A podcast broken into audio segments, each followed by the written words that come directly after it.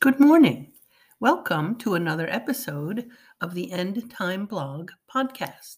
I'm Elizabeth Prata. Today I'm asking, well, answering the question that was asked How do I respond if someone says to me, God laid it on my heart? Does God lead through impressions laid on your heart? Let's dig in. I've been writing lately about how the constant barrage from female so called Bible teachers claiming God told me is known as direct revelation. And it's building a foundation of sand rather than on the rock of biblical sufficiency. I've said many times not to accept someone's claim of direct revelation. If they teach that, avoid the teacher. And direct revelation means that in some way the person is claiming that they got information about God or from God apart from the Bible. But it does beg the question how does God lead? We know He does. We know the indwelling spirit in believers illuminates the scriptures and leads us in a path of holiness and convicts us of sin. I mean, He is busy with us and He is involved. But how? How do we respond when someone says, God laid it on my heart? Well, first, let's understand that God, or rather the Spirit, has a ministry of illumination. He brings light to your mind when you study the scriptures. He reveals wisdom and understanding of the Bible, transforming it to a likeness of Jesus' mind. When you read the Bible and then meditate on the scriptures, then apply them to your life, it's the Spirit sustaining you in that process. When you're reading the Bible another day and bingo, something suddenly makes sense from something you read before, you're making an insight or a connection, that is the Spirit's illumination.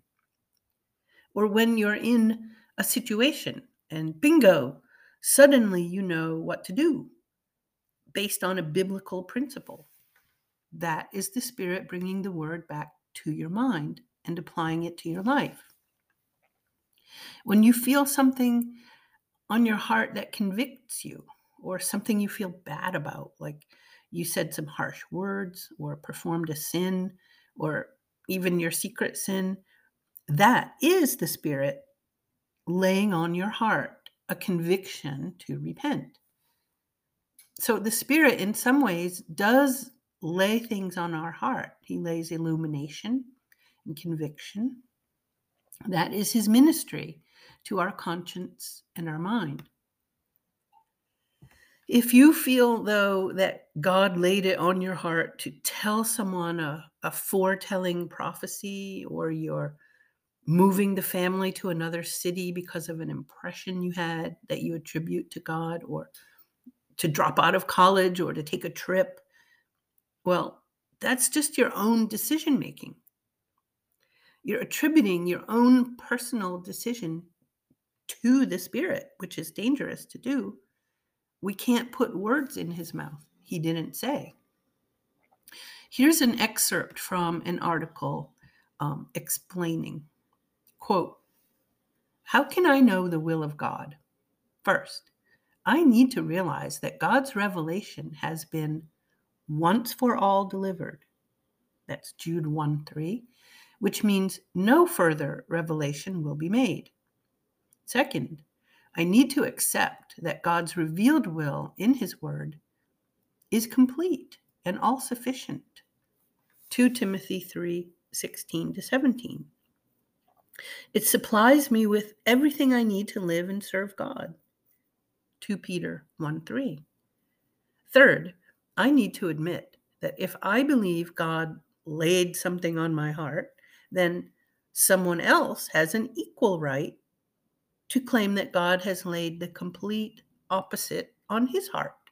And who's to say who is, quote, right and, quote, wrong?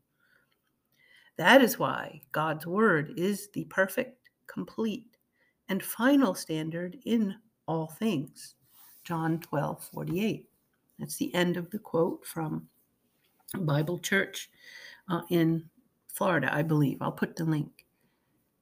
We might feel an impression to do something or have a feeling or follow a leading, but we can't know specifically that it is the Spirit impressing or leading in that particular instance. Now, here's Phil Johnson of Grace Community Church speaking to that very issue after the Strange Fire Conference was held some years ago.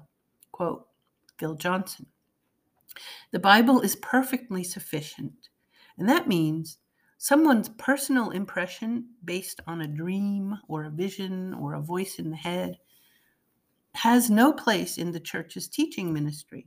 Those things have no legitimate authority over the conscience of any believer.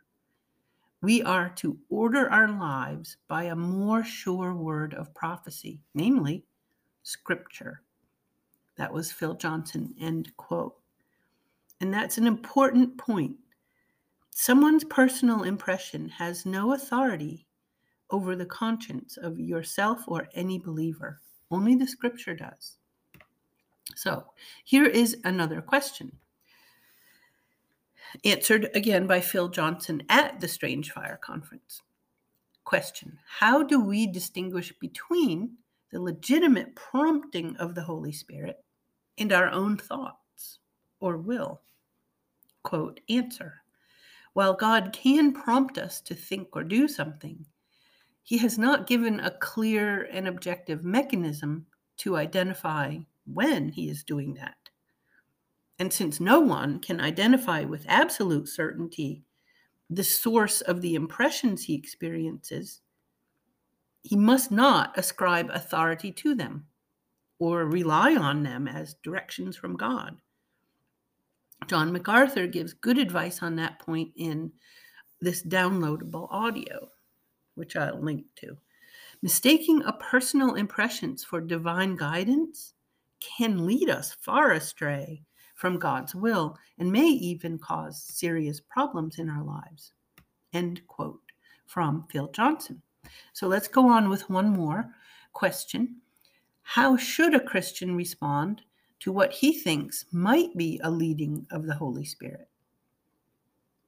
quote Phil Johnson again, by comparing the impression with the objective, authoritative revelation God gave us, the scripture. So, does the thought you are having agree with biblical theology? Is the action condemned or condoned in God's word? Will that choice ultimately bring glory to God? And as you answer these questions in light of biblical teaching, you can know whether you are walking in the will of God. End quote. So, personal decision making. Look for the word decided in the New Testament. Paul many times said he decided to do this or decided to do that, decided to go here or there.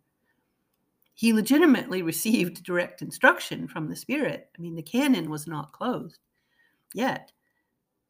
But Paul decided to do things. We do not leave our decision making faculties behind when we become a Christian.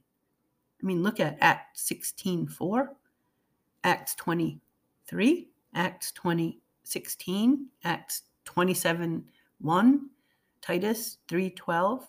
In those examples, Paul says, I decided to winter here, I decided to go there. So, ladies, if it's something you want to do, and it's aligned with the scriptures in principle.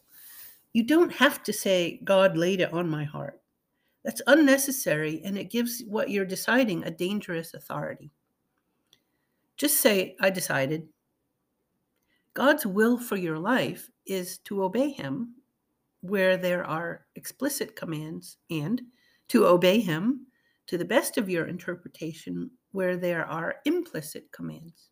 And in between, or implicit concepts. In between, just decide things. You don't have to say, God laid it on my heart. And let's not. Well, further resources will include a link to Ligonier called the Holy Spirit's Ministry and to Grace to You um, called Does God Give Personal Direction Through a Still Small Voice? Well, this has been another episode of the End Time Blog podcast. I'm Elizabeth Prata, and I do thank you for listening, and I hope you have a great day.